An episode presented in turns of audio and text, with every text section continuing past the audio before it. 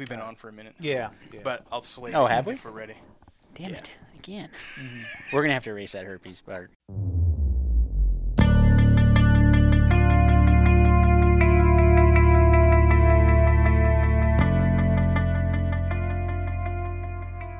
I think I might do this whole episode in Christopher Walken's voice. So oh, Wow. if anybody has got an issue with the host, it's a good show. talented. It just goes to show. And uh, now she catches more fish than I do, so I'm, I'm grown to regret that. that does say. a- I was like, man, I really hope I'm not overselling this. oh well. Probably, I was very, very fat. I was, I mean, I was at least five pounds heavier um, then than I was now. and, uh, you know, we, you know, they you say carried it all in your face. Whether we're elk hunting or mule deer hunting or whitetail hunting, I mean that's that's the uh, the epicenter, the, the climax of, of the year, the hunting season for us, the hunting year. Yeah, And prime after time. that, yeah, Can he say climax? I did. Is I that- think yeah, I can okay. say that. We, do we have to mute that? Worse, there's nothing worse than breaking your boots back out again in the spring for shed hunting or whatever it is, and they just smell like the local bowling alleys. Rented them out for three months straight. Yeah. Uh, and then I also learned over the course of the weekend that uh, a thigh master can be an incredible upper body workout, yeah. and uh, that's what I learned.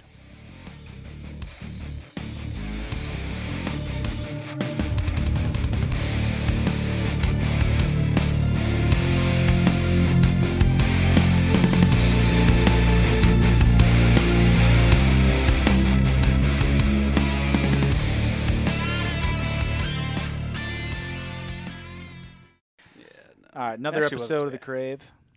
Another one. And we We're have a guest. here. We got a guest. We got a guest in studio.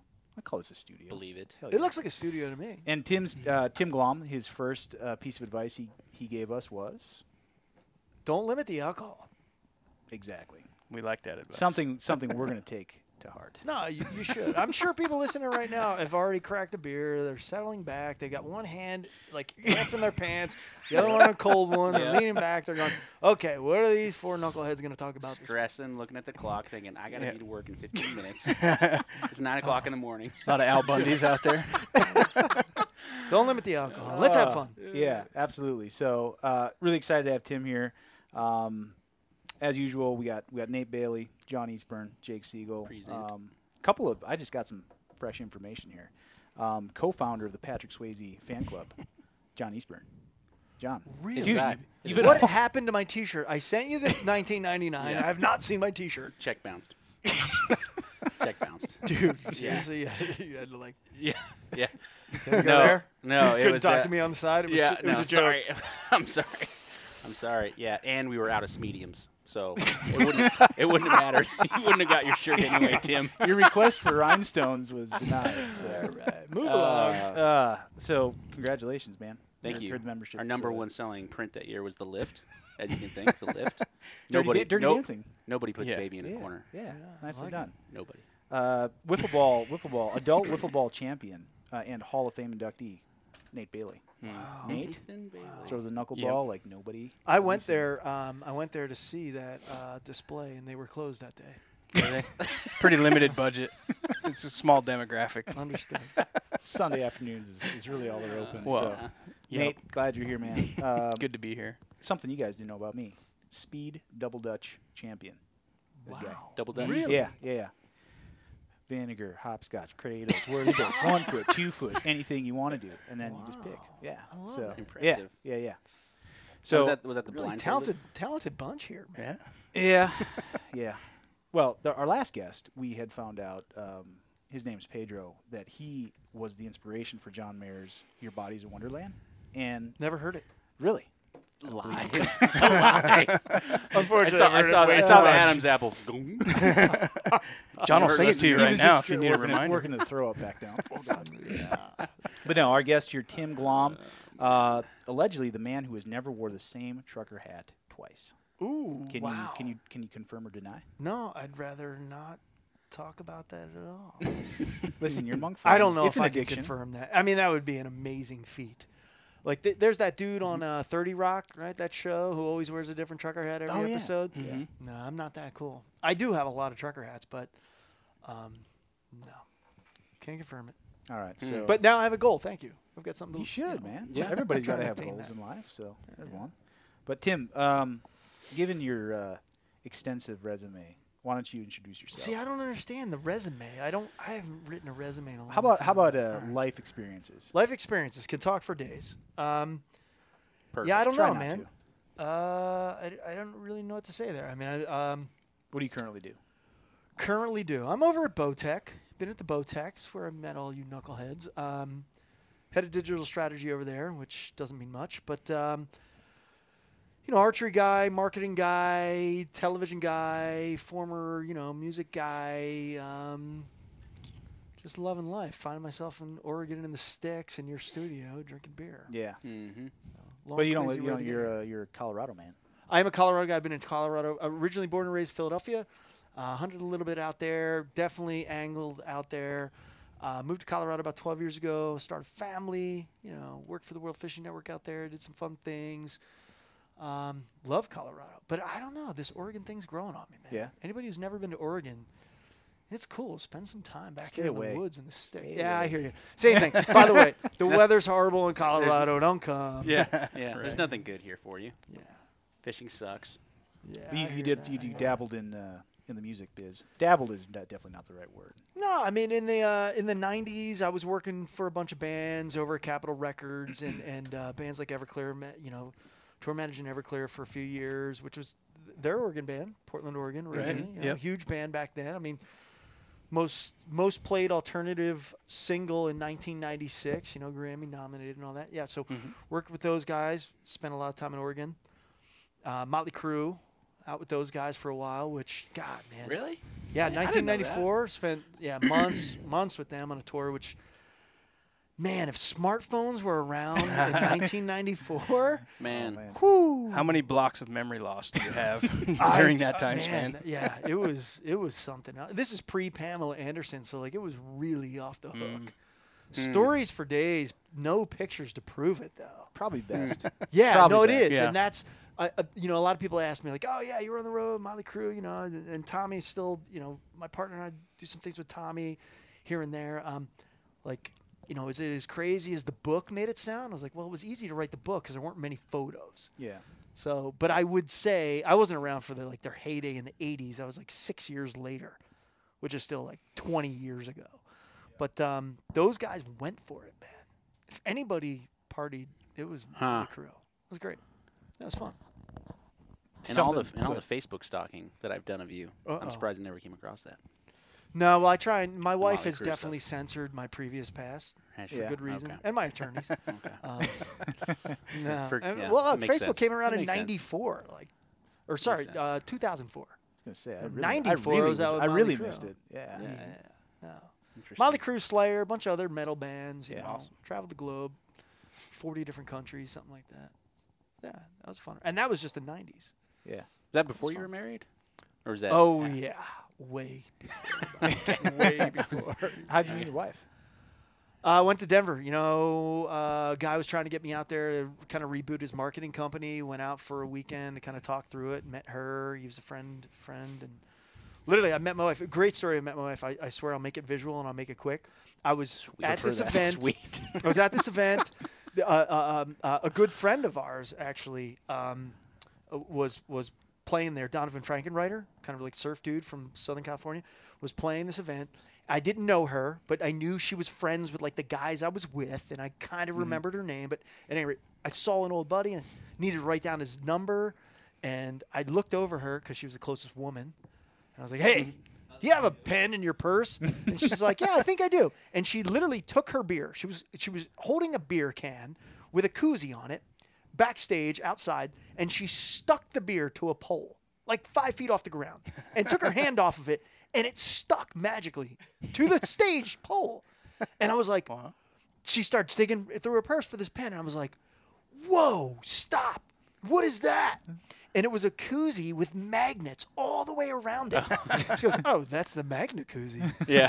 what? I in love your- you. Uh, yeah, I'm you like, complete I'm me. kind of an outdoor guy. I've never seen this thing called the magnet koozie, and that was it. And I literally, Uh.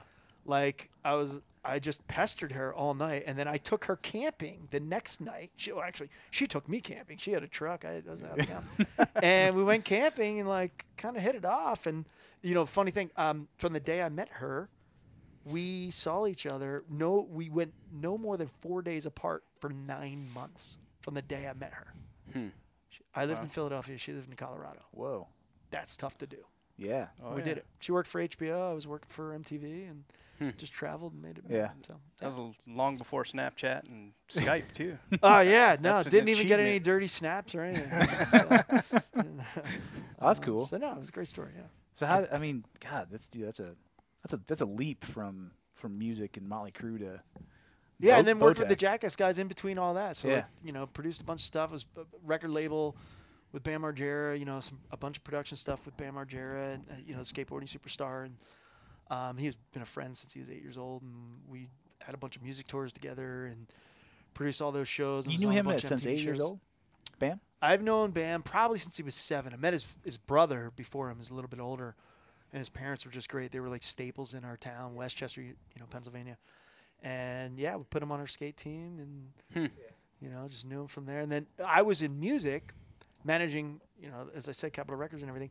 His brother kind of got a recording uh, deal with Island because Bam was this, becoming this like famous 16 year old skater, and then he was getting ripped off by all his sponsors and MTV and you know the mm. stories about Jackass the first season were horrendous. Those guys, no one knows this, but those guys made six hundred and eighty-eight dollars per episode the first season on TV.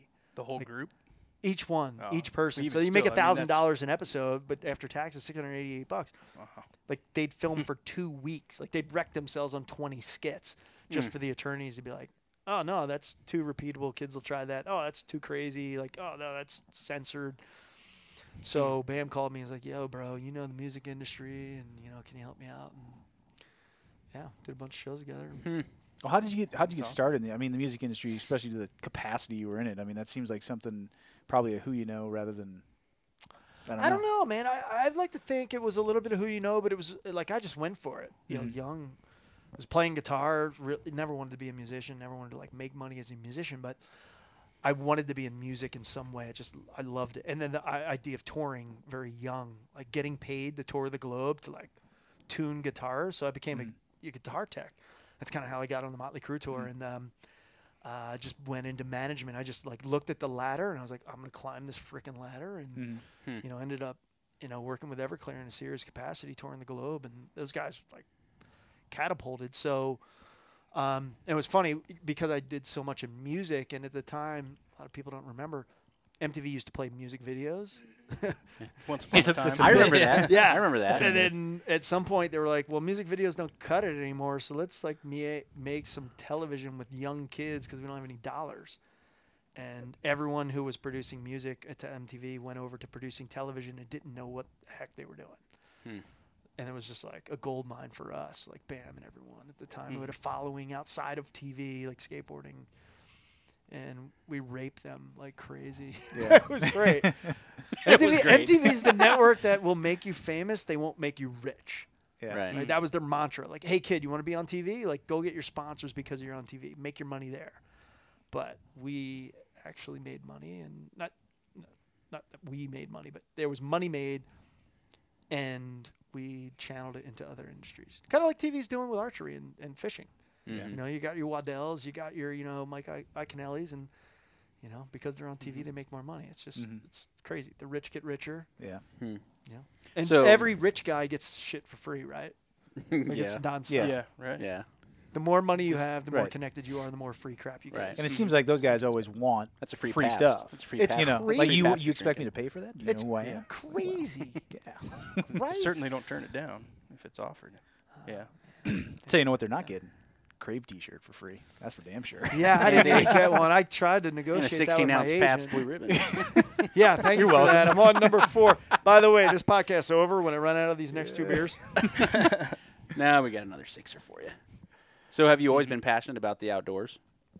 Yeah, man. Even Ever, ever since being a kid, you're- know, growing up in Philly, uh, going to the Jersey Shores like a shore rat all summer long. Um, you know, offshore fishing. You know, back bay crabbing as a kid. That's kind of where it started for me. And then Hmm. um, I wasn't really a serious hunter, but I was I, I was big into angling.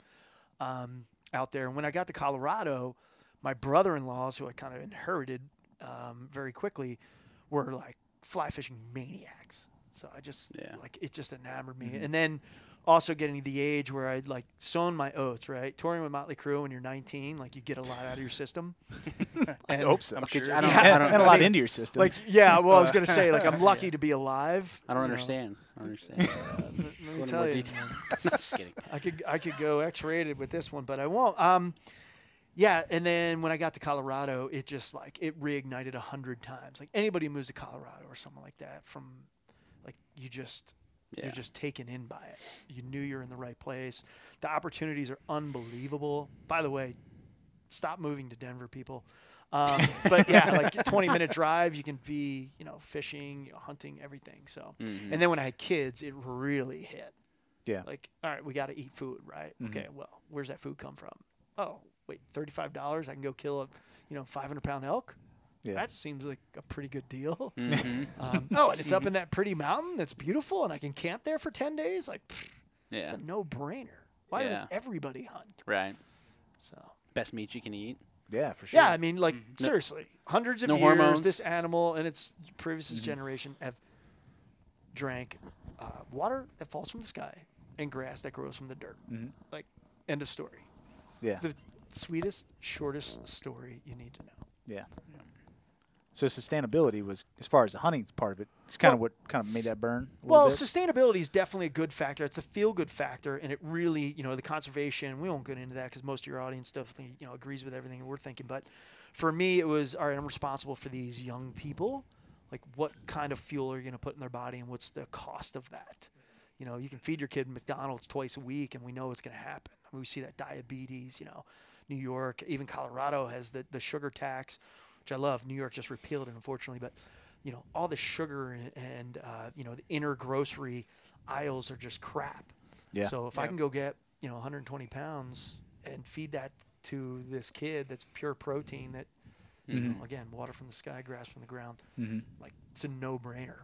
Yeah. No-brainer. And that's our responsibility as parents, right? It's the Yeah. kids don't have a choice. Yeah. Of course, they want to go to McDonald's, but no, Mhm. we're gonna eat at home. We're gonna eat this amazing meat. So Yeah. that has been my number one driver.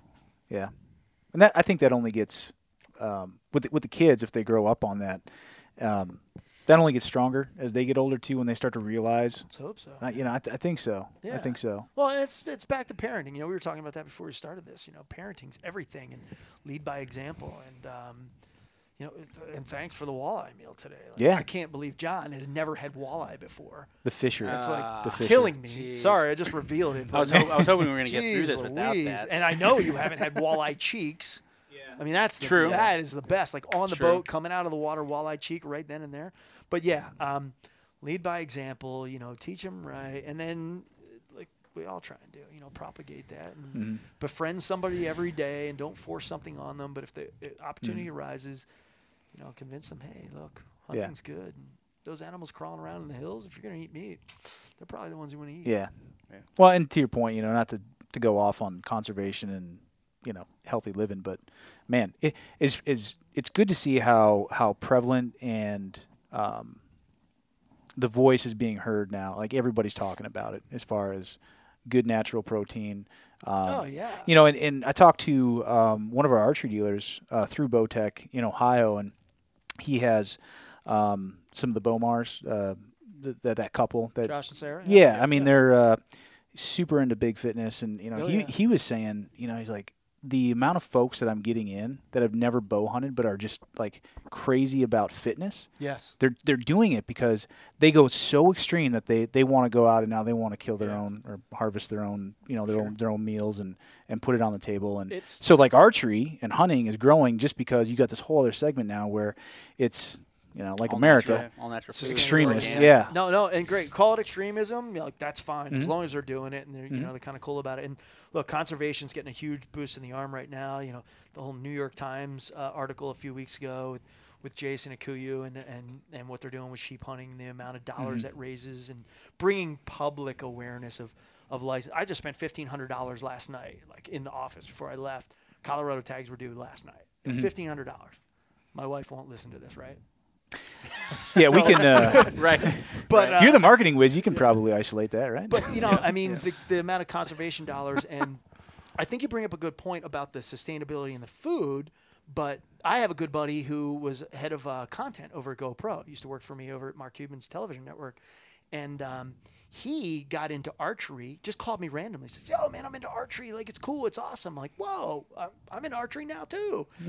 and he's like, "Oh, really? Cool." And he bought a diamond. So you know, all right, you know, cool. Um, uh, but his thing was he's such a big CrossFit guy that he didn't get into it to kill animals. He got into it for the mental game. yeah. He needed something beyond the gym on rest days or, and things that were mu- driving him mentally, focus his energy, body right, perfect form, everything else. So he got into it just for the target recreational indoor. And I thought that was interesting. I never really kind of dwelled on that, but yeah, like archery can fit your lifestyle in so many ways. If you want sustainable meat, great. Yeah, go out and do it. But if you just are a CrossFitter, an extreme fitness guy, look, man, there's a mental side to archery that will parallel. Oh, you know, your your. Well, it can apply to anybody too. I mean, Yeah. you got a stressful job or whatever. Yeah, it's a relief. For yeah, Some, yeah. yeah. You got a range near your house on the way home, or Oh man. you know, if you're lucky enough to have a range at your place of business. if I'll you- tell you. So my industry, problem is, awesome. you know, the traffic in Denver is growing so much. that I got to figure out how to do archery while I drive home. right? If I can figure that out, like I want to be the first guy that gets the ticket for drive-by archery, uh, arrowing while Right, driving home. right. Target practice. You need you need a, a secondary car that you can shoot into with target. and Yeah, just- something. So, or like go. like maybe a bow fishing bow where I can like retract it. Like just There like you go. yeah. We just were bow fishing with a guy last weekend, and this he's a huge bow fisherman. I mean, he just he's he's fanatical about it, right? He's got a phenomenal boat. I mean, he's got thousands of dollars stuck in his boat, but that, that's his thing. He doesn't. He That's he coyote hunts, but that's his thing. Although he's on the water, he said over 100 days a year, and he said he goes home every night. He said every night he does 150 reps, right, with 60 pounds. 60 pounds. Yeah, Mm. every night. wait, just work out, not his bow. No, that's Or with his bow. with He, his he bow. draws a 60 draw and pound let bow down, draw and let down. just so he can have that muscle memory and, and Really? be Yeah. He said on a on a tournament on a hot tournament night he'd shoot probably 300 times. No, I, I believe in that. an overnight tournament. Uh, my good buddy and, and Bowtech Diamond Ambassador Nate Zelinsky has taken me bow fishing a million times Colorado. May through August, like the carp in those big lakes are unbelievable. Even at like 10,000 feet, you get amazing carp sunning and pike too. Um, Those are fair game. yeah, to, well, total fair game, which I want to ask you guys about. But um, you're right, like 300 times gets old. Although Sure. the sport is so much fun. But l- well, let me ask you about this. You know, we just talked about conservation and food and sustainability. Like, bow fishing is just killing fish. Come on. Like, is On that carp? The, is that the no on anything? On I- anything? Yeah. John, have you ever bow fished a fish and be like, "Oh, that was great. Take a picture. Let me put it back in." Um, come on, you catch- there's do you there's bow there's and very release? there's very few catch and release opportunities. you got to be a very good shot. but Yeah. which we're not. But they uh, are you so- generally but the- do that for so- invasive species or non-native species. Uh, And- uh, okay. So I don't know enough about this. I'm certainly not coming from like a high point No, it's a down. good- it's a good but- question. But, Yeah. like carp in Colorado, obviously invasive. And by the way, do we all agree that carp were brought here as like a food fish in the 50s? Like I the East way the way I read they were actually brought here for for testing for invo- invasive aquatic plant control. really? Yeah. All right. So I've heard. a And they originally story. went to Alabama and then they started farm and but they were they were unregulated for almost 15 years. Ah, so they didn't stop import until the late 70s. And I think 64 was the first large scale. You import. clearly know more about this than me. I thought I was educated in this. I did a story for the World Fishing Network years ago, and I forget it. Like, literally, I'm gonna have Alzheimer's in like seven years. It's gonna suck, but I can't remember anything. But I, the story I remember was that it was brought here in the 50s from Germany because we had outfished all of our bass, which was a big restaurant food on the East Coast, and all these East Coaster hoity-toities were eating all this bass, and we were running out. So they kind of brought in the carp, and then the carp. uh, This is where it goes a little crazy for me. Like up in New York or something, it got into the Great Lakes and like went ah. rampant. Yeah. I'm Yeah. not talking about Asian carp, but um, Right. that was a story I heard. So Well, there's definitely been import for Somebody needs food to Google that real quick. food source as well.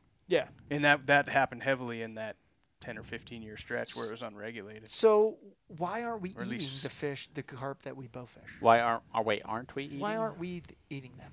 I don't Um, think uh, Because the, there's so much. the majority of us don't like it. It Yeah. uh, Well, wait, wait, wait, wait, wait, Yeah, wait, yeah, hold, yeah. hold, Yeah, hold, hold, hold, hold it's not walleye. No, it is True. not the steak It's of definitely the not walleye. Steak of the lake. It lake. is not the steak of the lake. That is true. I mean, come on though. Is bow fishing realistically? Is it something that we should be promoting? Like just killing fish for fun from above the water, shooting an Mm. Is it- arrow into it, and like throwing it in a trash can? He obviously didn't read our most recent post. For carp, for sure. Yeah. Because they're, they're massively destructive to aquatic ecosystems. That across the country. Is that a blanket statement that you're willing to get Um, behind? Yeah, I, w- I, w- I would Okay. stand Yeah. behind Alright, Nate on alright. that. I would stand behind you, Alright. encourage you, give you back rubs. As, Yeah. you know, As we the- push you out there. They there. proliferate. Yeah. You know, that yeah, they're- can they can survive in much lower oxygen content water than other species. Oh. Uh, they generally procreate much faster than a lot of other. so they're the rabbit of They're the, the, lake. they're the Right. motley crew. And They're the Not motley crew of the lake. Hold on, hold on, hold on. I think those guys had vasectomies species. at like age 17. Uh, but no, I there's a reason why when you go out and you can shoot 300 times a night and be tired of it and not even make a dent, there's a problem.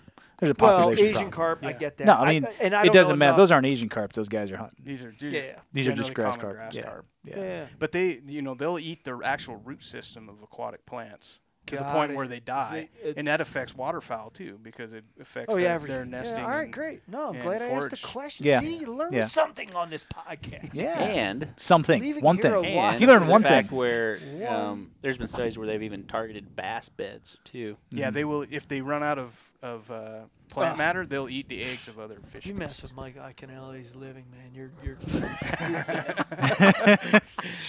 he will s- he will scream and yell. then That's uh, right.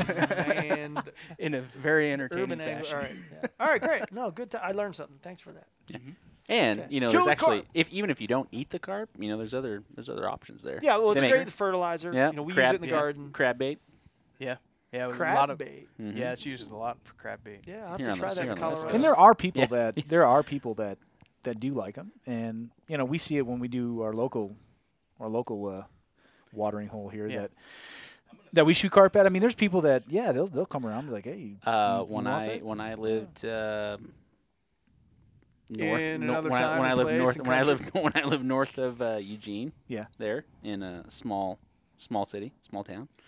Uh, I had some I had I had some neighbors that they would they would welcome me with or, with open arms when I would knock on the door with some carp. oh yeah So Huh. they Alright. they liked it. Hey, good thing you don't live there anymore. yeah Yeah, yeah. it's a longer it's a, a longer drive to take them trash can full of carp. But All right, Some so, people all eat right, it. Cool. Well, uh, bow fishing, A plus. We're all for it. All right, cool. yeah. So you were we you were were- talking about the I mean, gosh, your music stories are amazing. It seems like you kind of what? No, no, please. Please, guys. I just had a question. Yes. Real quick. I Could, mean, could you ask obviously- it without touching your boom Sorry. on your mic, please? Sorry, should I clap? Siblings, No. siblings. We need just put your Um, pants I'm back just- on. We'll just we'll I'm go just with that. calling you out a little bit. What's your question? So obviously, um, outdoor related activities were probably low on the totem pole with these uh, rock stars, music stars. no, not you- necessarily. So I my mean, question is, was were, were any of those guys like, yeah, I like to fish, or was that ever a conversation? Like, did, did you ever talk about the outdoors with these guys, or yeah, was it like, yeah, yeah. In fact, check out right, the so- hoo ha's? yeah. So here I got some. These, these might be a little out of left field, but um, uh, Cory Smoot, who I I don't know if you guys know the band GWAR. Yeah. Yeah. All right, so Mhm. GWAR, great buddies of mine. I've known him for twenty some years. Richmond, heard of 'em. Virginia's. Didn't they just best. lose their lead singer? Was that Yes, GWAR? Dave Brockie died. I don't know, it might be Last three year? years ago. Was This it May. Oh wow. Yeah, it's coming up on three. So, uh, but stage Cory show. Smoot, they lost um, two years prior. I think it was two years prior. He was a huge outdoorsman. So um, he come to Colorado and literally, like, we planned elk hunts Hmm. All the time. They couldn't have him because those guys tour basically September through December. That's kind of like the touring cycle for that band. Hmm. Um, but man, I mean, he was way into it. You know, it's GWAR. It's crazy. It's sensational. It's over the top. But Explain Um, GWAR to anybody. yeah, the, so if the you haven't seen vast GWAR, majority that I- I probably strongly suggest that you Google it. Um, and I got a great. Do it at- How do you spell story that? Do it How do you work. spell Do it that? at work. How do you spell GWAR? Yeah, do it at work. It's totally safe for work. Uh, um, GWAR, G W A R. They've been around for 30 years. You know, Brad Roberts and his wife Nicole, awesome, great friends of ours. Like, catch up with them all the time. But um, they're shock kind of shock artist. Um, uh, how def- how how like safe is this podcast? No, if go I for want- it. Um, all right, I, I'm not going to go there, but No, do Uh, it. If it's that so bad, we'll- so so I worked for Mark Cuban for a few years and uh, ran the marketing department at his television network, AXS TV, all live concert network. So short segue. Um, he his network HDNet, which we rebranded to AXS TV to be all concerts, was all about being provocative. Right? It's like ah, whatever people won't put on TV, I want to put on TV. I'm Mark Cuban. and I said, great. Well, I have this band GWAR. He's like, sounds awesome. Let's do it. So we set up a live concert in Denver, and I was texting with him. He watches all the shows, like all the live shows, unless there's a Mavs game that he's at. He texts me like five minutes in, and he's like, "Tim, um, did I just watch the Pope um, get? I'm gonna just use the word poked with a crucifix." Where you wouldn't want to get poked, and I was like, uh, "Yeah, you did." He's like, "This never airs again." I was Oh, like, no. "What do you mean? You're Mark Cuban. Like, this is supposed to be provocative. This is like the most provocative thing out there." I saw a show where a large Oh animatronic gosh. dinosaur ate the Pope. Well, that's that's easy, and they have their meat grinder and everything that you jump in and everything. Yeah. No, no, but this was. I mean, they have they, They have a character called Jesus Hitler. Like one side he's Jesus, the other side he's Hitler, and it's anyway. It's family it's- friendly stuff. Wow. Well, it's it's tongue in cheek. It's they're Mm-hmm. not making political statements, but it's a funny band. Um, so anyway, the Phenomenal guitar player was like too. huge outdoorsman. Um, great, Ted Nugent, obviously. Ted and I worked together. he you know, with wasn't some of the gold worshiping the devil? stuff. Slayer, you know the Slayer guys. Slayer guys are into it. Um, yeah, there, there's a few. You know, Everclear spent a lot of time with. Those guys were not. Um, they appreciate me, but uh, they weren't Yeah. about going to forage their own Yeah. stuff. But um, Yeah. So on the other side of the coin, did you run into anybody that was adamantly opposed to hunting, fishing? Yes, they're. I, it's not worth any time, but the band Shelter, like a hardcore band when I was young, that I, I, I kind of liked. Those guys were vegan Krishnas. You know, I took the gig because I needed like two months to kind of fill. Yeah. Krish, Hare Krishna vegans. In fact, it's funny. I was just. This is ironic. I'm talking about this. Last weekend, I was with them at a memorial event in Asbury Park, but they were like no leather, no anything. Couldn't wear leather belts, like Oh leather shoes. gosh. I lasted like ten days out of a two month contract. They caught Hmm. me eating a hamburger in a diner, and they like scolded me, and I Judas, I was like, yeah, yeah, Judas! totally. Be like, gone with you. I was like, okay, Gone uh, with you Next gig, I don't care where it comes from. Um, to the gallows. They're gonna eat something with parents that had parents. Yeah, Yeah. yeah, but yeah. No, the Jackass guys are, are, are into that stuff too. Ryan Dunn was a was a huge fan. Um, Ryan Dunn was a huge fan. God bless his soul. Great buddy of mine. Unfortunately, you know, went too fast.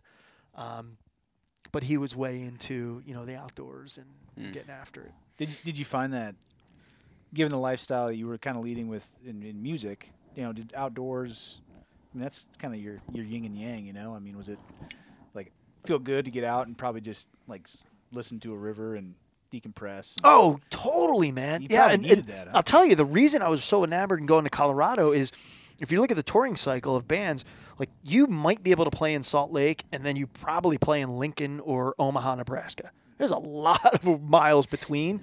Denver's it. So most bands play in Denver and they usually take a day off there because you have these long spanses. So um, I've spent, I, I can't tell you, I probably spent 45 days off in Denver of touring, you know, in the eight years or so I toured.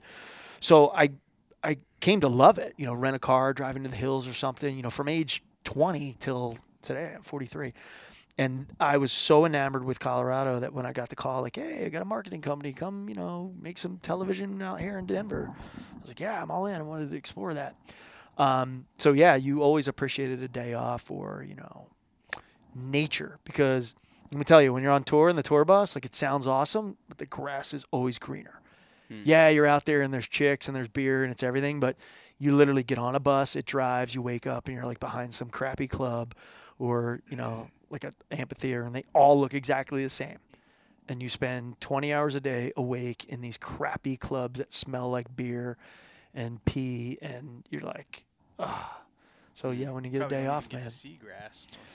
I'll tell you, you know, with Everclear in 1996, we, we did the Summerland tour and we played Blockbuster. You guys remember Blockbuster? Like the video. Oh, yeah. Store chain, yeah. yep. Blockbuster owned this huge array of outdoor amphitheaters. That was like their marketing thing. So you had the Blockbuster Arena in Bonner Springs, Kansas, and everywhere. There were like 30 of them. And they literally all were the same exact architecture. pl- Like, Right. so the club was exactly the same. You know, you're talking 20,000 people, these these huge outdoor sheds. Uh, Endfest up here. Endfest is, you, you know that, uh, is that station here in Seattle or is that Portland? Who's P- Portland's radio station? Couldn't tell you. All right, anyway. So they all were exactly the same. And your bus, I'm telling you, like the show would be over at 11, pack up, maybe you roll at 1 in the morning, get to the next place. They were identical. You'd get off the bus and it'd be Groundhog Day. Hmm. You'd be 500 miles away and wouldn't Yeah. know the difference because you're parked in a back lot behind a amphitheater and you knew, all right, go in that door, turn right for catering, left for showers. You know, it's not cool. Hmm. So stay in cool school, kids. So did you get out of that? Uh, I don't want to say that routine just because you got tired of it, or was there another opportunity in that, like the outdoor industry? Nah, it's like anything, man. You always want to evolve, and it was fun. And you know, I, I went to God knows how many countries and everything. But um, And you met your beautiful wife, and you're like, you know what? well, that was after all of that touring and everything. like, "Eh, at some point, you're like, grass is definitely the greener. d- grass probably. is definitely Yeah, greener. Living case. out of a suitcase for five years in a row, yeah, you get a lot of frequent flyer miles. Yeah, it'll Yeah. it'll wear down on you, man. Grass is always greener. So, yeah, um, moving to television was great. You know, being able to do a lot of TV. And look, I mean, if anybody's ever seen the show Viva La Bam, I don't suggest going back and looking for it. But at the time, you know, we had a half million dollars an episode. And literally, we wrote down show ideas like drunken bars on napkins. and we go to our executive producer, like, dude, we want to buy 30 double wide trailers. We want to rent a soccer field in the middle of nowhere. We want to set them up and then get 30 cars and have a demolition derby. And we think we stretch this out for like eight episodes. And the guy's like, this is genius. We're like, great. We just convinced the guy to spend $4 million on like 35 employees for the next three months to literally go do what we just said. Wow. Destroy stuff. Best job I ever had in my life. I'll never have one like it. Luckiest son of a bitch on the planet to have done it for like four, f- it was almost I five didn't know years. that. I watched that show. Dude, I mean, 45 When my- when- episodes. When, my parents weren't watching. we spent mi- tens of millions of dollars Right. just destroying stuff because we get drunk and come up with it, and pe- they'd be like, "Yeah, great, let's do it." But do you think that I mean, there, nobody, there, there was nothing out there like that. You know, do you, Well- I think people just a- appreciated the like, you know, off the cuff and like these guys. This this could be me out there. Well, Probably happened too much. but- Yeah, it was because Bam was fairly young at the time, so he related to these kids. He wasn't like, you know, some 35 year old trying to market to 13 year olds. I mean, he was an 18, yeah, 20 year old marketing to 16 year olds. Um, so it was relatable, and he was like, I mean, that show. If you went back and watched it, like. 90% of that stuff was real. Like everything we did to his parents was real. They never knew it was coming. I- Oh, God bless their souls. But God, they were amazing. They're amazing Yeah. people. They're some of my favorite people in the world. I remember watching a few of those episodes. I'm Dude, like, wow, that is brutal. oh, I and Feels so bad for his dad. I'm gonna tell you right now- Just got just picked on. I'm gonna tell you right on. now, like everything you saw on TV or Jackass, there was probably 30% more that was worse that literally the attorneys wouldn't let us put on air. yeah. for some reason or another. So, but um, yeah, man, it was great. And, and to your point, Jake, uh, at the time in, in 2003 when we launched that show, like reality TV was in its infancy. You had like you didn't have Real Housewives or anything. It was it was uncharted territory. So, for us to go and like drive Hummers off of Quarry Cliffs, That's and, why you watch that show. And, and do stuff. it- Housewives wasn't available. yeah, well, um, it was cool. It was fun. Yeah. And but at the same time, there's a lot of regrets because we literally, you know, for five seasons, we were part of the decay of the American adolescence. Yeah. like there's no doubt about it, man. There's no doubt about it. You know, paint it however you want. A lot of money was made, and I mean, we used to get three to four million viewers every Sunday night. These are kids. Yeah. Like, no TV shows don't get that anymore. Mhm. You know, 14 years later, you don't get those numbers. We were literally like telling kids how to be misfits, and you know, unfortunately, some kids got hurt from it. Um, I mean, kids tried to like repeat some things we did, and you know, kind of weighs on you a little Mm-hmm. bit here and there. But yeah, reality TV wasn't defined then. We know what it is now. Well, even now, if you d- if you you know if that never existed and you came out with that now, it, it would be Uh, dude. It would be so much. It, it wouldn't be the the, the Uh, you know the I'm going to tell you right now. slap in the face isn't there anymore. Here's my Yeah. only dig. I, I'm trying. No I'm, I'm reading a book on Buddhism. I'm, I'm not quite a Buddhist yet, but I like this whole idea of like be positive and take yourself out of the physical event and, and your perception of what that event should be, whether someone cuts in line in front of you or this or that. But I will break my Buddhist um, uh, uh, uh, uh, trend I've been doing lately and tell you that if you go back and watch the first season of Viva La Bam and you watch the first season of Duck Dynasty, those producers watched Viva La Bam a hundred times and Oh, yeah. replicated exactly what we did, except for some buffoons from the swamps. Right. So, and look, Willie, this guy's great, awesome, cool, uh, huge, way bigger than Viva La Bam got. Not as big as Bam. Bam's still way kills them in revenue and everything else. From, you know, he had the second largest signature clothing line behind Kobe Bryant. So, dollars wise, Viva La Bam trumped them, but idea wise, it's all cyclical. Yeah. There's no new original ideas He laid out on television. he laid out No, no, no. You don't think so? Uh, Where'd he I'm- get it? I'm- I'll tell you right now, and I've said this publicly before. Viva La Bam, you guys are probably you're just a little younger than me, but there was a show on MTV in the '80s called The Young Ones. Hmm. If you haven't seen it, I highly suggest you go to YouTube. Anybody who's listening, if you like Jackass at all, if you liked Viva La Bam, like by any stretch of the imagination, go Google The Young Ones. It was a UK British sitcom, a bunch of punk rockers, hippies, and like business guys young in this sitcom. I literally, with the executive producer Anna DeCosa, a good friend of mine, I literally watched those back to back to back. I loved them as a kid. Mm-hmm. 120 minutes was on. You'd stay up late and watch like The Cure or The Church or The mm-hmm. Cult or something like you know mm-hmm. alternative back then. And then the young ones would come on at midnight, and I'd have to sneak down so my parents didn't know I was there. All the ideas for Viva La Bam came from the young ones, hmm. all of them, and I'm sure they came from somewhere else. So it's cyclical, man. Mm. Young ones, Viva La Bam. I'm not saying that you know Duck Dynasty is a total ripoff of Viva La Bam. A lot of other shows they ripped off, but most of it's total ripoff. First season.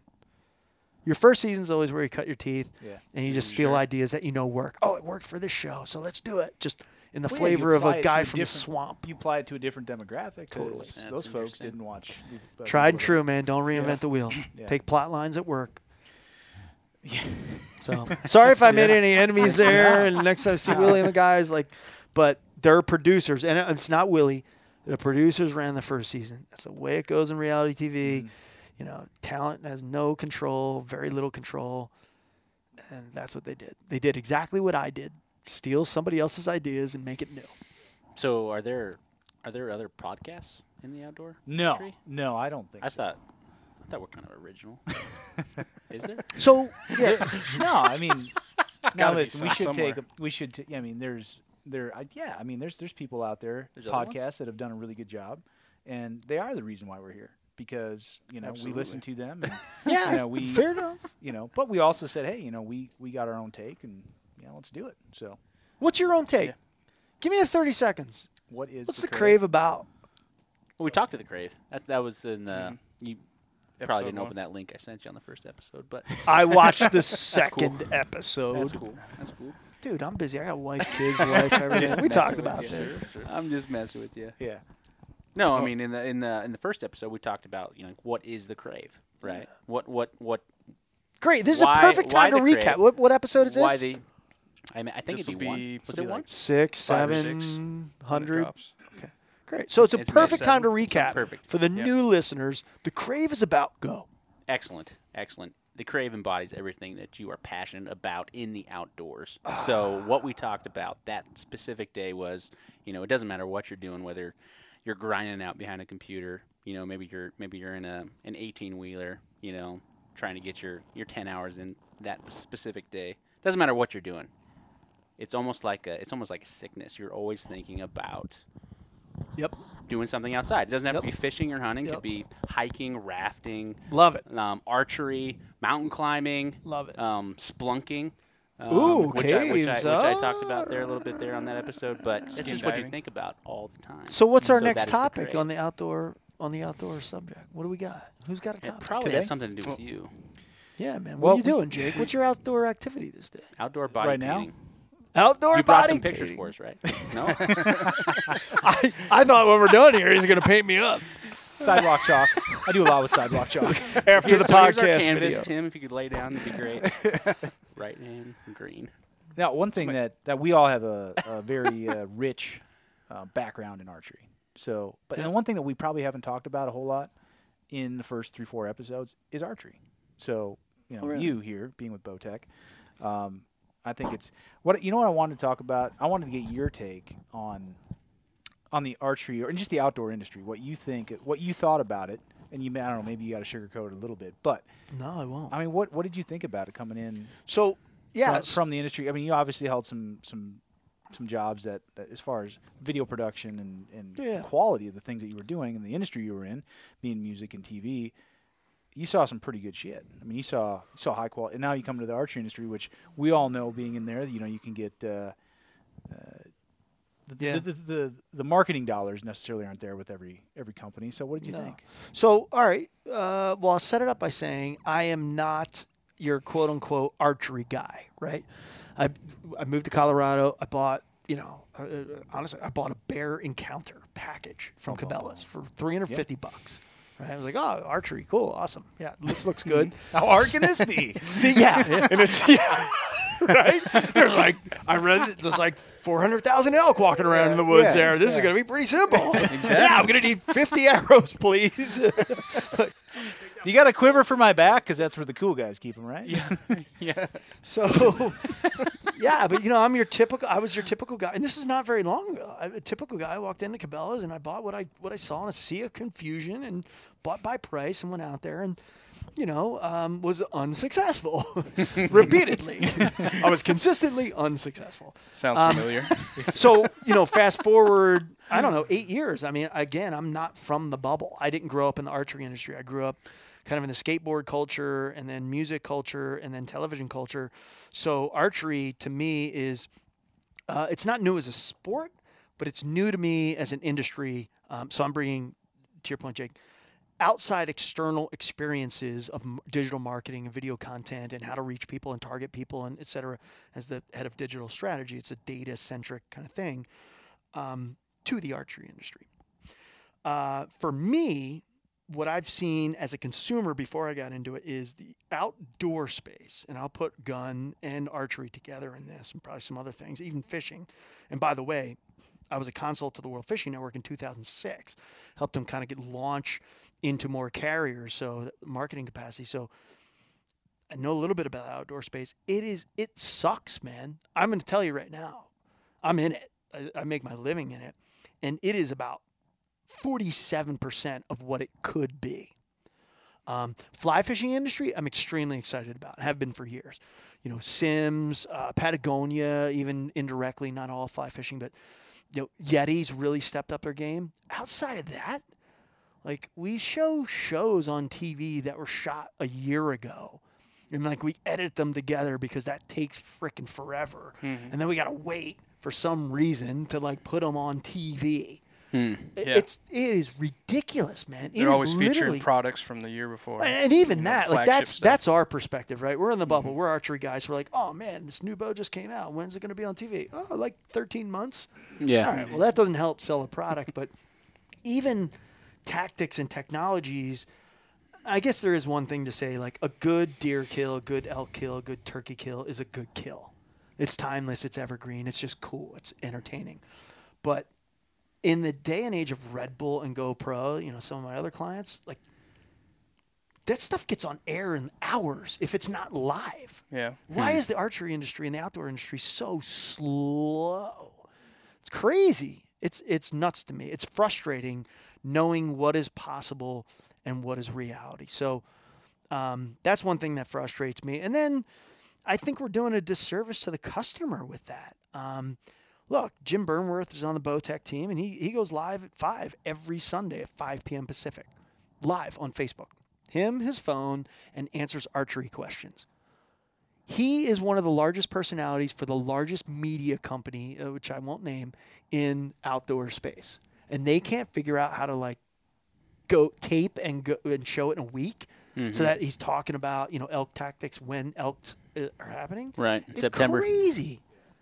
When is when are we gonna break? So this is, is it just because that's the way it's always As- been? dude? I'm telling you right now, as a former insider, and by the way, um, unrelated, the Outdoor Channel was a client of mine for years, and I was selling them technology for social and, and a bunch of different data stuff.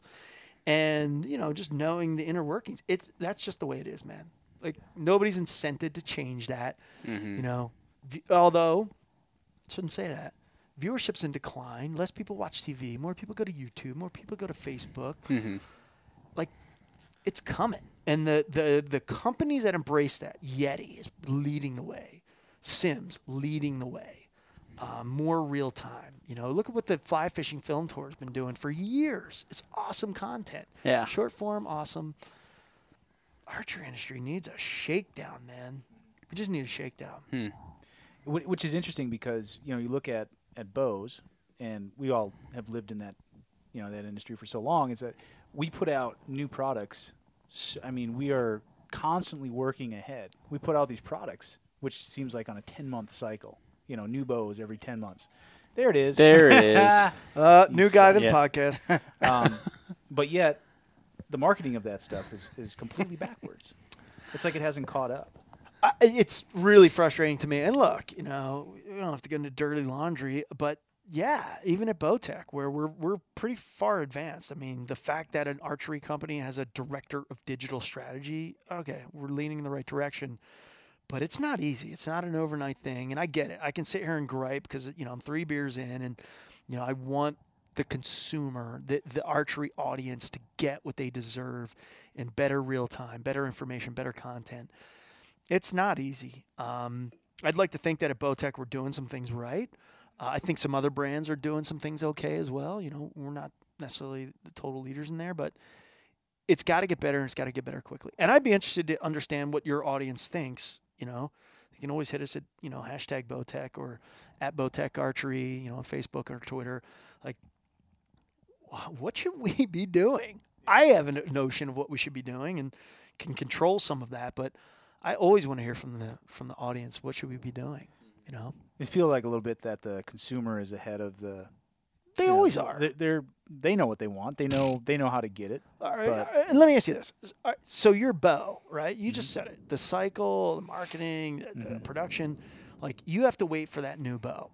Um, do you have to wait for a new iPhone? Like, you know, it just Well, it know just happens. It Yeah. happens. Yeah. and then it fits your life like immediately. Um, the content that happens around, you know, the the other things outside of archery that you're interested in, like they come to you in real time. Like you know what the number one driver of, of television is? It's live sports. It's the only reason that television's really kicking around.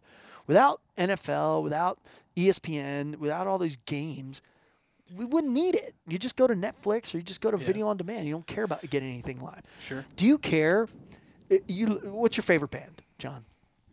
It varies. John Mayer? No. Uh, Absolutely. Close Sturgill. Simpson? Absolutely not. It's uh, it, it, it jogs between uh, between John Mayer and Billy Ray Cyrus. Okay. but If those but, guys uh, were so if those guys were playing tonight live from Las Vegas Uh, at eleven fifteen, don't break my heart, Tim. Is it happening? would you tune there. in because it's live? Like, is that the like big Yeah, thing? I see what you're saying there. Absolutely. Yeah. Maybe, maybe not. But in sports, you absolutely would because the outcome is old by the time. I still think there's value in seeing real time turkey hunts, real time deer hunts, real time elk hunts. Technology is not the barrier. Technology is not the barrier. We live in a day and age when news organizations are out there with cell phones getting live coverage from plane crashes. You know, uh, it's a bad example, but um, Way to bring it down. why can't man. we do that? oh, man. Um, So what was your what was your first outdoor? What was your first outdoor gig? You know, I mean, what was what kind of puts you? Was it the fishing? Was it the fishing stuff? Yeah, World Fishing Network. I, I connected with Mark Rubenstein, the CEO over Insight Sports, is running the World Fishing Network, and they had some they had some challenges, and I was a short form content guy coming off the the jackass stuff, and um, and he said, "Look, man, I got a problem. You know, how do we how do we excite people?" You know, in their own backyards. We make these awesome fishing shows like Islamorada and here and there. You know, 99% of our viewers never go to the places that we show on, on fishing shows. There's a total disconnect. It's like so aspirational. How do we involve the local angler? Great. Well, let's go shoot short form content in Oregon, in Colorado, in Denver. You know, here and there. He's like, whoa, how are we gonna do that? Just told him how, and we did it. You know, we created hundreds of short form three minute segments where you could literally go video on demand on Comcast and put in your zip code, and you'd have like 15 pieces of content that were probably within 100 miles of you. A lake you never went to, Carter Lake, you know, north of Denver. It's where the state record walleye came out of. You know, it made people take staycations that weekend. And we cover like, oh yeah, and it has a kid-friendly recreation area and a swim beach, you know, and blah blah blah. I was like, oh, that's relevant to me. So yeah, 22 minutes of Islamorada tarpon fishing, like great, but we've seen that before. Right. Three minutes of that lake that's 50 miles away. Whoa, Yeah. I'm gonna plan a weekend around that. Yeah. And it was effective, and that's where we live today. That was 10 years ago. Now we live in that zone, right? You can find anything on anything, anywhere. YouTube, Google, Facebook. It's like at your fingers. Right. Hmm. Sure. The- So obviously your first love was was music, right? Yeah. I- So I- yeah, I take- music. Music's huge to me still today. Yeah. You- does it still would it pull you out of the outdoor industry if you had a chance to get back into it? Nope. Gave up on television, gave up on music. Love them both, but you know, plumber's toilet's always broken, right? You know, guy never wants to go home and fix his toilet. So Yeah. grass is always greener. Uh, excuse me. Um, so there becomes a point where you want to make your passion your gig, and then your passion becomes a gig, Mm-hmm. and then it's like, oh, geez, I need a new passion. So, um, no, man, I've learned to. Uh, That's that's great about you know I uh, my brother had sent me a podcast with uh, Mike Rowe. the best. yeah. That guy, Oh, man. man. One of the most real. Yeah. I met him once. One of the coolest, Yeah. most realistic guys on the planet. Dude could read the you know read the, the phone book. Oh, totally. And you'd be, be you'd in it. there for hours. Oh my gosh, Johnson, another Johnson. He's Steven Johnson, 123 and a half. but he Right. he had uh, he was actually a guest on another podcast, and he had said, you know, some you know the guy asked him like, you know, what what are three things that, to leave with your listeners, and he said, um, among other things, but he said, take your passion with you wherever you go, but don't make you know your passion your life because most of the time it's not Uh, what it's all. About. It's about. not going to stay your ya. passion forever Right, if that's right. the case. And Yeah. Yeah. you know, we've all been lucky to, to be passionate and, and be involved in industries. But I, I can tell you one thing, you know, from, from my experience in the archery industry, um, probably the least amount I've ever shot my bow was the 10 years, 11 years I worked at an archery manufacturer. Wow. And it wasn't because I, I, I didn't like hunting as much, but I sure as heck, same thing you're thinking. I was Yeah. like, the last thing I wanted to do when I got home was shoot my bow. you know? Yeah. So I mean, the three of us who worked at archery uh, in archery manufacturer, how many times was it the week before season? We're freaking scrambling to get our shit together, tuning, you know, sighting our bows. Happened a lot. A lot. I And you yeah. work in the And we- industry. it's like you have go- 365 to do it. Exactly. We had all the Yep. resources at, and I'm sure our listeners are going, "Oh, you guys are." Well, part. I mean, Yeah. part of it is. I mean, I guess we were kind of spoiled in the fact that we had, you know, we had some tools at our yeah, we could do it last our minute. fingertips, and we, still. we knew how to do it. But yeah, you're right. I Mhm. mean, Mhm. I remember I remember Redding just throwing a sight on my bow. Yeah. Your sighting score- in, your score sighting showed. in the evening. We're going to do that this year. Hey, I shot Yeah. over 40. No, No, no 13. It's 13, 12. It was 13. It's pretty good for sighting in the night before. So yeah, Not so bad. I guess Which your is coming up. advice to that young kid who's the back, you know, dishwasher who's loving his job at the restaurant right now, like, dude, don't make that your passion. Yeah. Like, Yeah. come on, you're gonna hate washing dishes soon. yeah, for sure. Those stains are great. No, it, I, I Move on. really, I believe, man. I've met, I've met some good people in my life, and um, been lucky enough to be around some really smart people. You know, I'm writing a book called "Millionaires, Billionaires, and Other Assholes I've Worked For," um, and uh, Great time. that is no, I mean, uh, you know, from Mark Cuban to you know Tech Guru, Scott McNealy, and Motley Crue, and everybody in between, and um, that is a constant. That is oh, very few. Nikki Sixx pulls it off. Nikki Sixx from Motley Crue, like that dude lives it. He just loves to pick up a guitar or bass and go for it. You know, the rest of them, even Tommy Lee, we saw him in Denver last time they came through, and he's like, dude, last thing I want to do is like go listen to music. right. Yeah. So It's true, man. It, it's really true. It's a fine line. Um, be careful what you wish for. I, and I love it. Mike Rowe said, "Take your passion with you, but don't make Yeah. it your livelihood." So that might- probably smart. That might undermine our would you rather a little bit for the night. Because Um, eh, no, I don't think so. Cause I mean, okay, okay, because we had talked about What are we looking at, Nader? Where are we at for? time? We're uh, just a hair over an hour. oh my perfect. gosh! okay. we already so- have we already have we can get four Yeah. segments out of that Oh yeah. per One thing per, I wanted to per ask Tim's Tim wisdom. was Yep, uh, sure. The stereo. Does it seem like? And what do you guys think, Nader? Um, to me, uh, you know, I look at the archery industry, just outdoor industry in general, just hunting and fishing. It almost seems like there's a bit of a divide now as far as. Question is this: Do you think hunting and fishing is a rich man's sport? Getting that way, Whoa, that's a big question. dropping the Uh, bombs over here. I mean, I, I had my answer like the second it came out of your mouth, but that's a big question. I think it's it's it maybe was that way, or at least really?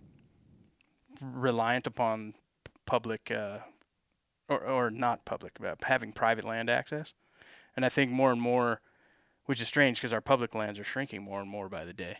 But I think the the tidal wave of do-it-yourself hunters is growing, particularly backcountry. I mean, th- the the linkage between fitness and hunting, whether it's particularly archery hunting, but you Yeah. know, there's there's uh, you know it has applications to rifle hunting too. But the and and as you alluded to earlier, Tim, about being taking uh, paying attention to where your food comes from and and making that a more important aspect of your life.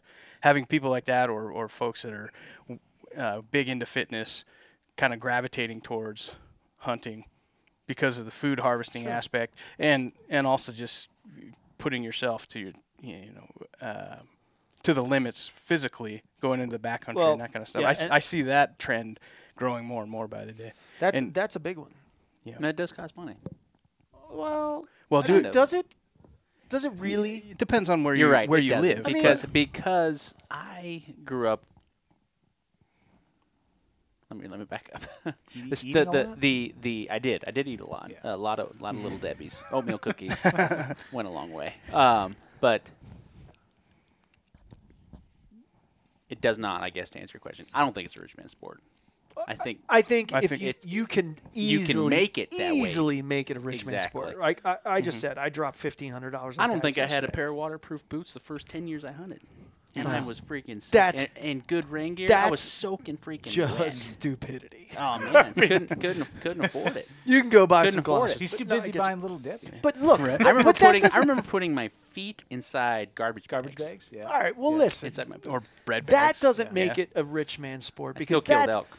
that's everyone's got to deal with wet feet, right? So like the fact that you have to buy some decent boots, like I see where you're going with Nate. The public land and and, access is diminished and and tags, but you can go out and buy a great fly rod for for a Temple Fork Outfitters rod is really cheap with a lifetime warranty for what you get for it. Like I literally have some that I've had for 10 years. I've broken them and I pay 25 bucks. I get them fixed because I slam them in car doors. You can get out there. Anybody can get out there and fish. There's enough public land, you know, fishing wise. Hunting, a little different depending on the species you're chasing. But turkey, like, come on. Anybody can go out and get the turkey. You can make it a rich man sport. We probably, the four of us, probably make it more of a rich man sport. I mean, you know, multiple bows, multiple this, multiple that. But we got to remember, you know, the middle American and the guy in the middle of Iowa or Indiana or wherever can walk in for 350 bucks, get a bow that's going to last for 10 years. It's not the best bow. It'll kill something at 30 yards. You know, it doesn't need the best of everything, and they can get out there and do it. And people are doing that. They're definitely doing. The back country is tough. I live in Colorado. I I sleep at 9,000. I hike to 13,000. That is brutal. Um, but you don't need. uh, I'm gonna tell you this. I'm gonna go on a limb. You don't need three hundred dollars in mountain ops to go hunting. You guys got an Oregon guy running around here who does not preach that, by the way. But mm-hmm. their perception, there is perception, I should say, of like, ah, crap, I got to be like working out in January to go hunting in September. Bull. Like, just keep yourself in relative shape. Mm-hmm. buy a broadhead or two, get a bow that launches, you know, Sharpen a you know, 279 Right. feet per second or more, Yeah. and you're hunting. So Yeah. that's my take on it. No, I, I you know, mm-hmm. the word that you said really brings it to a point. Perception. I think, and where I was going with that question was, I think the perception is that it's a it's a rich man sport, um, or at least it's getting that way. And if you don't have, you know, five hundred dollar rain gear and a thousand dollar pack and a four hundred dollar pair of boots, and you know, then you're not, you know, and or you're Then not you're taking not this- in it. right? You're not taking it seriously. You're not going to be successful. and you know the one thing that on the s- on the complete opposite side of the coin, I think what's great is a lot of these companies, the same ones that are making those those really high end you know products, Mhm. are also making Bowtech, for example. You know they make a thousand dollar bow or more, which is phenomenal. But they also make a really good three hundred fifty dollar bow. Yeah, and all the I mean- manufacturers do it. I mean, the, the t- today's three hundred and fifty four hundred dollar bow will blow anything out of the water that you paid seven eight hundred dollars for ten years ago. Fair enough. Yes. I mean, absolutely. I think the Sure. barrier to entry is fairly low. Mhm. You know, it's not like going to a library, which is free, and, and which always should be. But Mhm. um, I don't think it needs to be rich man sport. Mhm. But Do you we- see the make it- marketing of it actually is that, and for me, you know, just kind of standing back and looking at, you almost have two, two waves of marketing. You have still that, you know, East Coast, Midwest, you know, Mossy Oak, Realtree, you know, and go into Cabela's and I can get my gear, you know, that, that market, right? And I'm, I'm yeah, more value minded. I'm, I'm, I'm more in it. In even, even their slogan, you know, friends, family, and the outdoors, that sort of Yeah. thing. And then you have the Sitkas and the well, yeah, Kifarus and course. the you know that of the world where it's you know it's the complete opposite. You know, and you have these two separate marketing paths. I'm gonna tell you right now. They I- appeal to both. I mean, there's there's appeal they- to both. th- there there's value to both and they fit different audiences. And it even segments you know you and I have talked about this. There's 10 different segments between that. So but look at me. I moved to Colorado and what did I do? I walked into Cabela's. I bought a $39 red head raincoat. I wore no camo I wore that raincoat if I needed it, and I bought a $349 bear bow with a whisker whisker biscuit, and I bought some you know, crappy arrows that I would never buy again now that I know what I know. But I went in for, for less than 450 bucks, I was hunting. Yeah.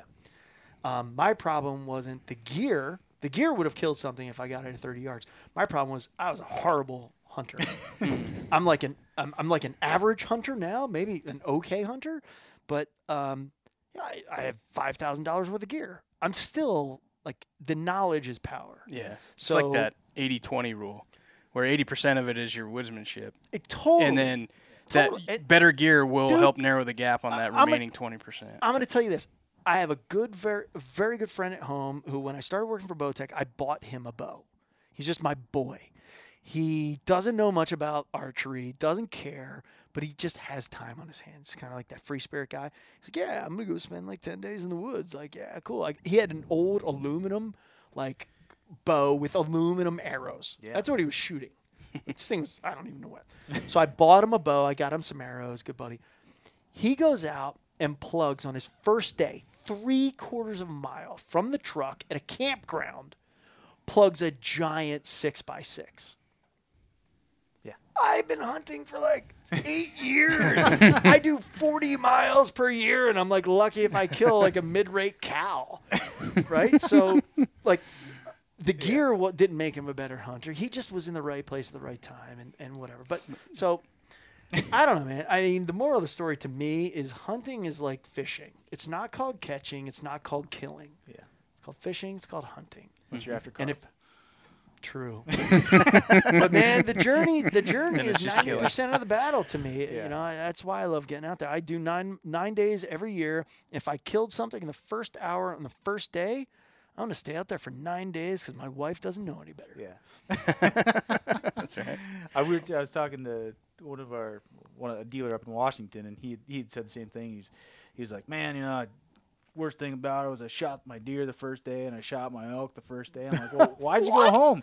Well, I was close enough to go home, so that was a problem. So I came Oh, home. with it, but yeah. foolish. That, that- see, Yeah. he just needs he just needs a little pep talk Yeah. and some better strategy. Yeah. Yeah, he for needs like sure. his five point checklist. Like, okay, if you kill, don't do this. If this, then that. It's really simple, man. Yeah. Cheat sheet. Just put it in your pocket.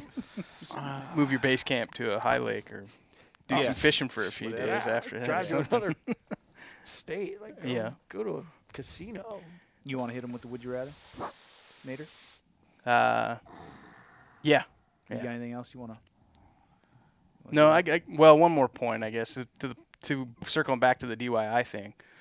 I think uh, f- from people coming from east coming to the west and, and that sort of thing, it's definitely a lot cheaper for those folks to to get out there and hunt now without having to spend a lot of money with guide services and the like. When you've got all of your your digital scouting tools out there now, and Oh, dude. um, yeah, Totally agree. Do you see Randy Newberg? Um, I don't know if we don't want to date this, but Randy Newberg is my like favorite.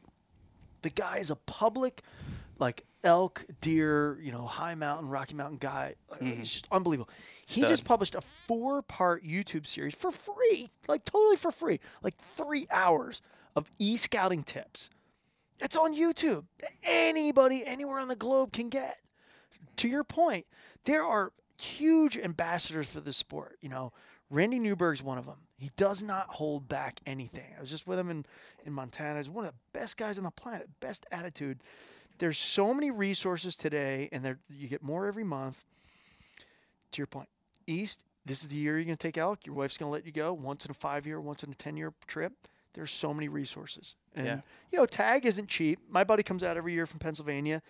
I think it's 545 bucks this year for an elk tag, you know, which yeah, all right, maybe that's a little bit in the rich man rich man sport mm-hmm. realm, but public land, you know, Colorado, come to Colorado, man. All you guys over the counter, walk into a Walmart, buy a tag and you have millions of acres. Yeah. Millions of acres Yeah. of public land. Hundreds of thousands of elk running around. yeah, the biggest biggest herds of elk in the Dude, country. Anybody Yeah. wants to come like elk hunt with me this year? Yeah. Email me, man. TimGlom at gmail.com. Well, I'm- another reason to follow Randy Newberg too, though, is he's he's a massive advocate for public lands. Oh, huge. One of, I'm telling you, one of the best, man. yeah, yeah. And without that, I mean, we'd all be up a creek. No, he's right. And So, Cameron Hanes has been doing a great thing. job Yeah. this year. I, I got to too, say, you know, taking on, um, you know, those House bills and then uh, Jason, what's his name? Forget. But Chaffetz. yeah, I mean, Cameron has really been doing a great job. and, you know, guys like him are, you know, hopefully going to gonna set it right. Um, But that's what we need. Yeah, I we're- mean, that's you know, I think if anything, sportsmen have always been a little bit of. Uh, and I I don't want to paint everybody with this brush, but I think we could kind of sit on our hands a little bit. You know, it's easy to sit around with a bunch of buddies and crack beers and be like, yeah, you know, I can't believe they're doing this, but it's good to see people out there that are actually taking action. Yeah. And, yeah. and That- you know, social media has been great because you know, getting the word out is one thing, but um, I was leading, listening to a MeatEater podcast, you know, and and he had somebody on, and it may have been um, Stephen uh, Steve Rinella himself, but saying he's like, you know, pick up the phone and call somebody. Yeah, That yeah. you can you can Yeah. like a post, you can you know you can add a comment to a post on on Facebook or, or Instagram or whatever, but Like, that only goes so far. take serious Pick up the phone call uh, or pick up the phone and make a call, and that that's that's how things are going to get done, and that's Yeah. how things have been getting yeah. done. We saw that with House Bill 621. Yep. That got squashed in a hurry, Yep. due in large part by. Uh, right, right, and and social media platforms generating that contact Yeah. with your with your legislators. That's one trend that I I am seeing that um, is pretty heartening as well. Is sportsmen are getting much more involved in in the political arena Well, let me ask you this. I, I in, don't want to extend all areas where it matters. beyond too much, but we, we've we've we have a new president, right? Most sportsmen, and and we saw Outdoor Channel con- aggregated all these sportsmen. You know, Ted Nugent to everybody in between, Waddell, all of them. Oh, you got to vote for Trump. You got to vote for Trump. You got to vote for Trump. And then um, I think we've got a little bit of buyer's remorse. I, you know, I'm not going to you know go into my political affiliation, but what do you guys feel? Where do you think the average sportsman's mind sits right now? A hundred. We're about a hundred days in on this new president. We've seen some weird bills introduced, some public lands up for sale. You know, potentially. Like, where do you think the sportsman's mind sits politically? Well, Not asking for your affiliation, Yeah. but the average sportsman. Where do you think they sit? Is there buyer's I remorse? There's a little bit of confusion to be honest because most sportsmen are conservative leaning. By nature, sure. Yeah, but historically, the Republican Party has been the least favorable when it comes to public lands. So explain that.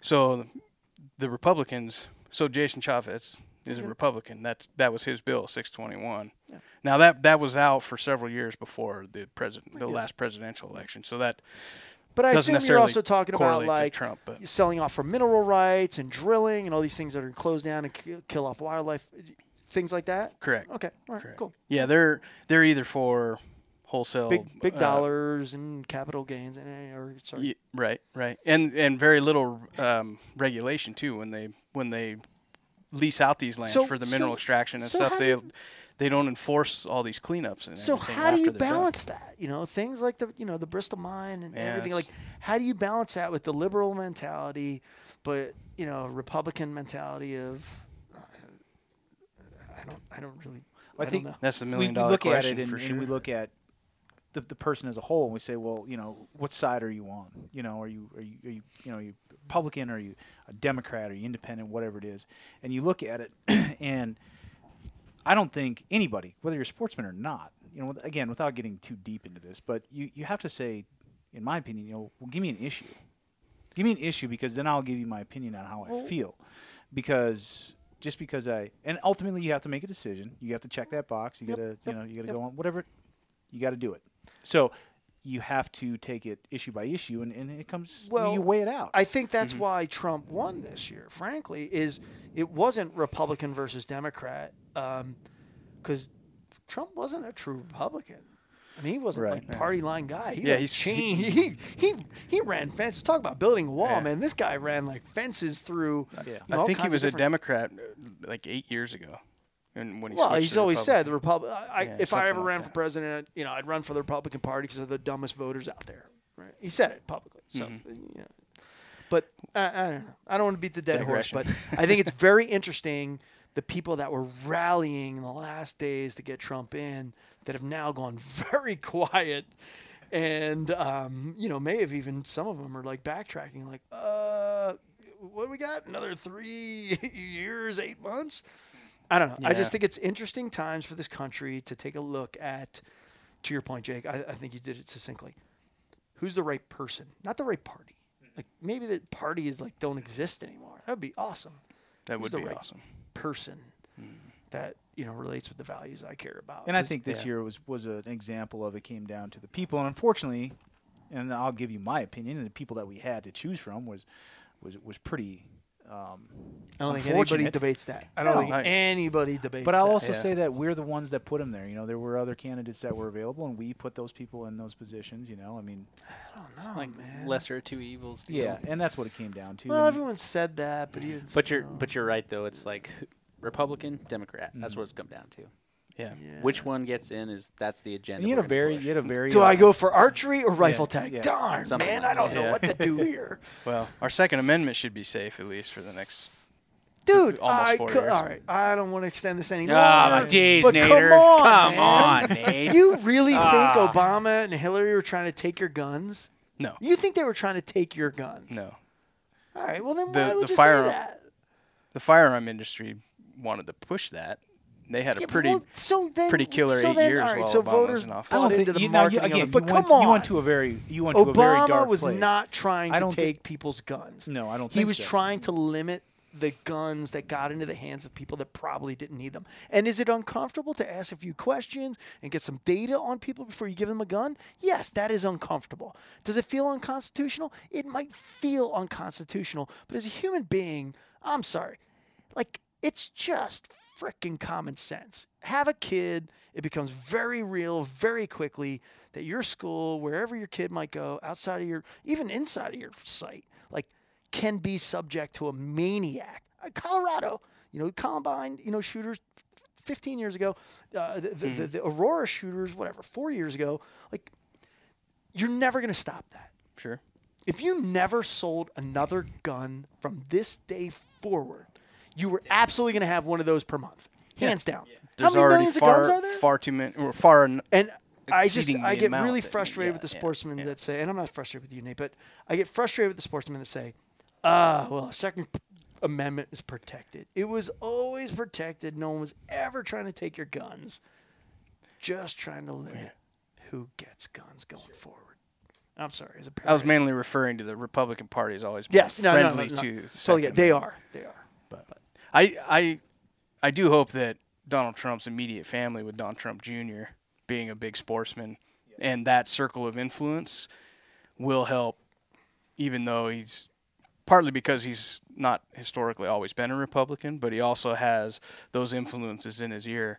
That I'm I'm hopeful that uh, public lands management will continue in a Uh, yeah, in a no, I agree. in I a agree. respectful fashion. Uh, look, I'm, through I'm his hopeful. administration, but I got to be honest. I'm hopeful of Donald Trump. I think some interesting new things are going to come out of it. Yeah.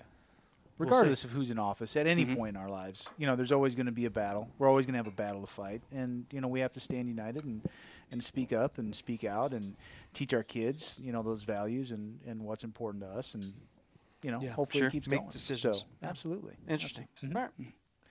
Cool. all right. Um, all right, yeah. Let's. Uh, you want? Would you rather? Yeah. yeah. So we, So- tailored this one to you a little bit. So. Ooh.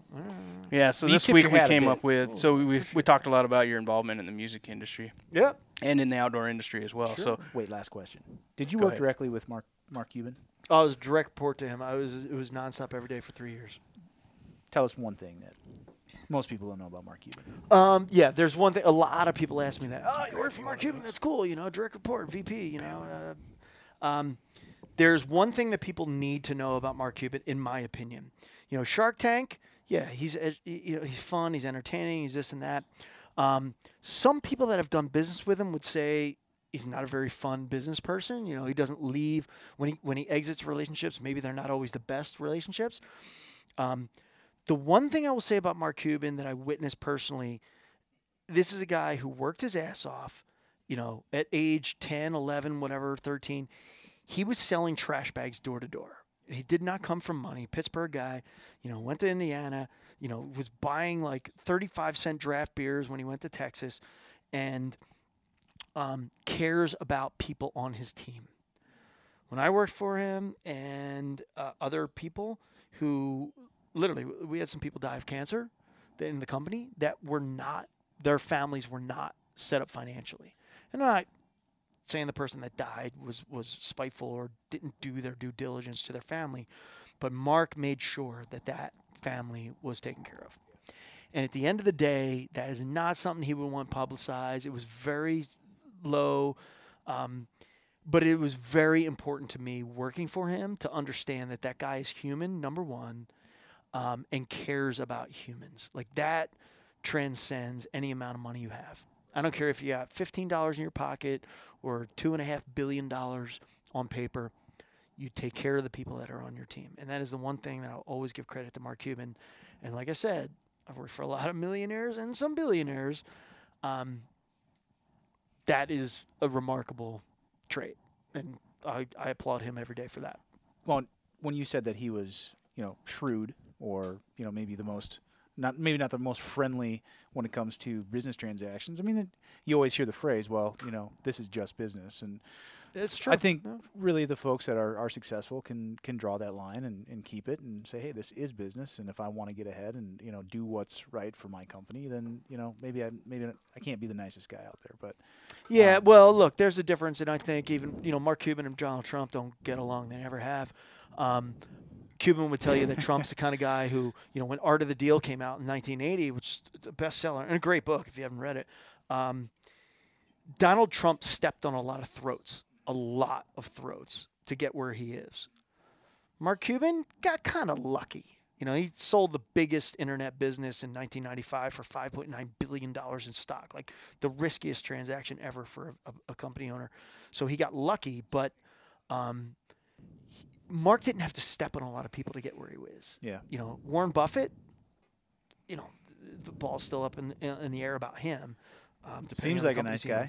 Seems like a great guy, you know, great Nebraska guy, and and you know, smart and, and, and entertaining. But some of his companies, that's what's in question. You know.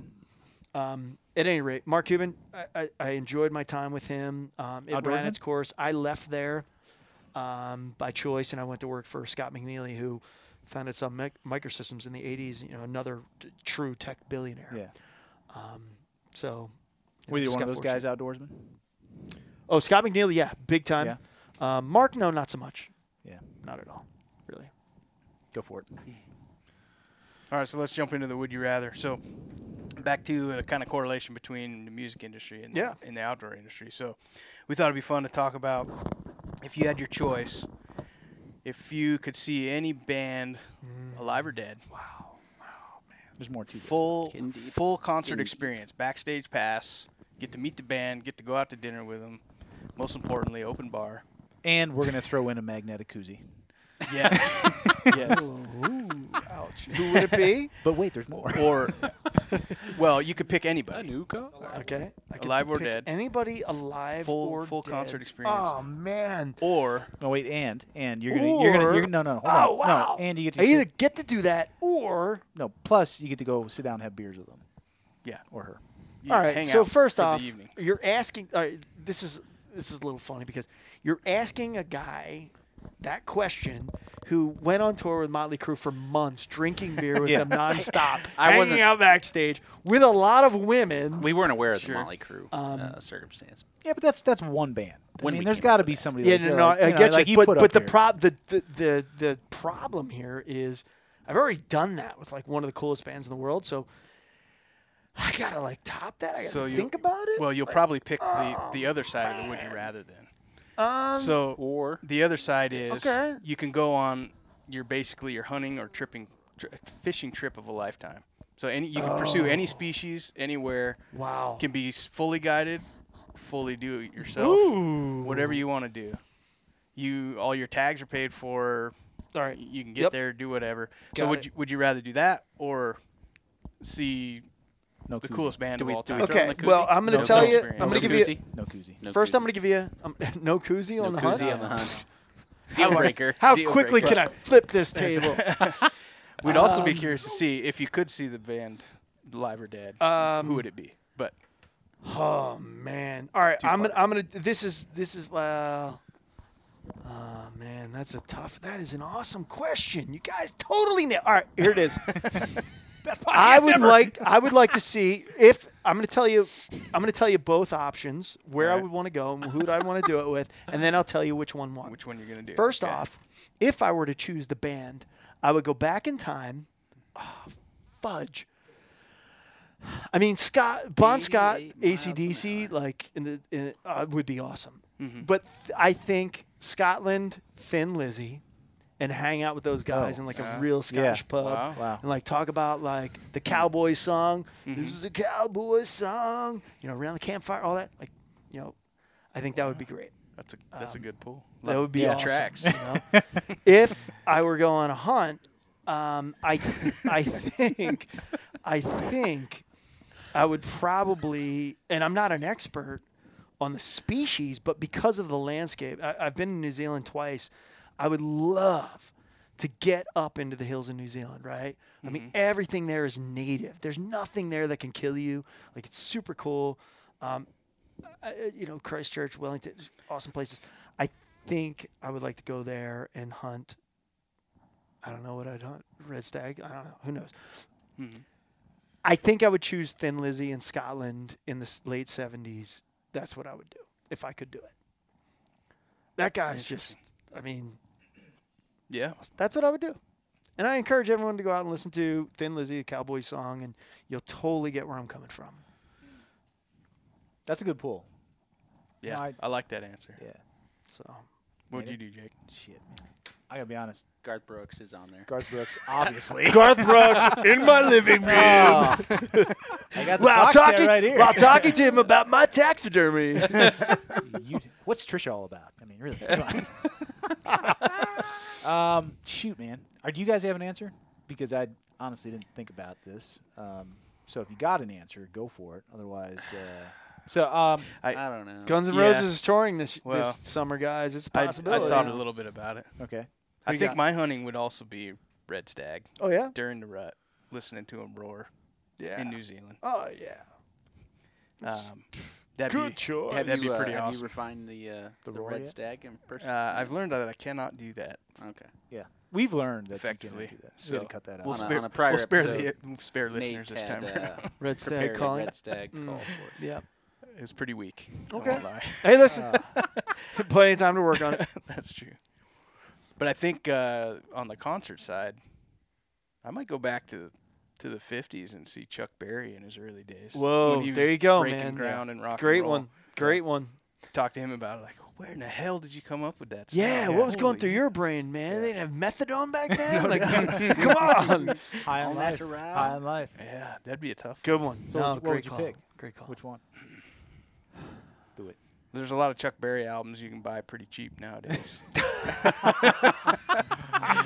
Ah, Ah, good answer. so I'd probably go. I'd probably do the Red Stag. Yeah. All right. Yep. The experience. Yeah. You got one? Dude, I don't know. That's that's uh, that's tough. I think of uh, you know Barbra Streisand.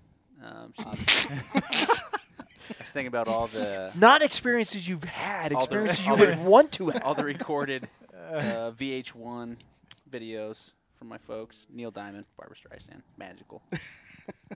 Both of those two backstage What? with some uh, Some with some champagne. Uh, it'd be amazing.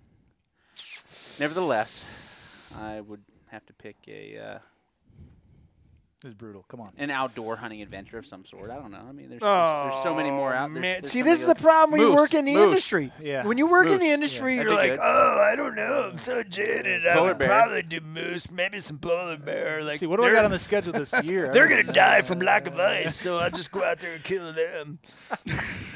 Oddly enough, most swim right people in there. the industry talk like that. Yeah. Hey, man. Yeah, totally. So there I was, javelina right in front of me. Ah, I just smoked it, man. time to, Fifth one time to smack the hammer down.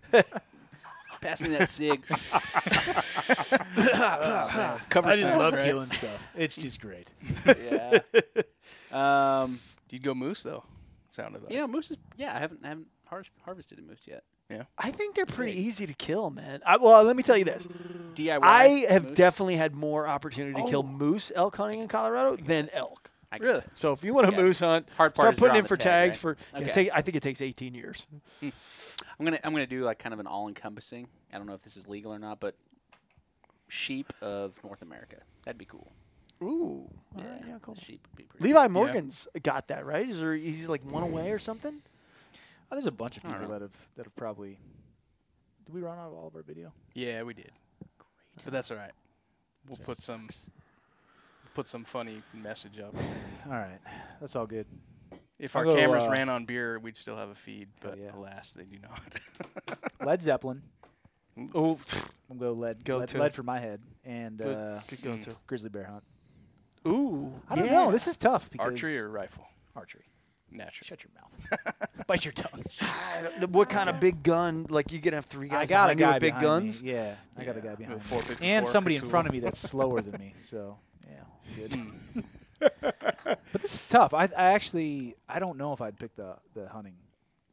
I think I'd probably go. I'd, I'd go with the band. I'll tell you what, Led Zeppelin is is a legit one, man. That's that's legit. Yeah, Yeah, that'd be pretty cool. they had energy unlike many. So Great story too.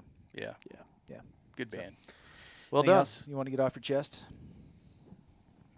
Just the I uh, have what some we things I want to get out of my bladder. So Yeah, let's do it. All right, thanks for listening. Um, yeah, You want to give Bowtech a plug? One more plug? not really. Me either. I think you listed their socials. I gotta go bad. nope. gotta go. Gotta go. Gotta go right now. All right, thanks for listening, everybody. Had a lot of Appreciate fun. it. Ton of fun. Thanks for having me. You bet. Take care.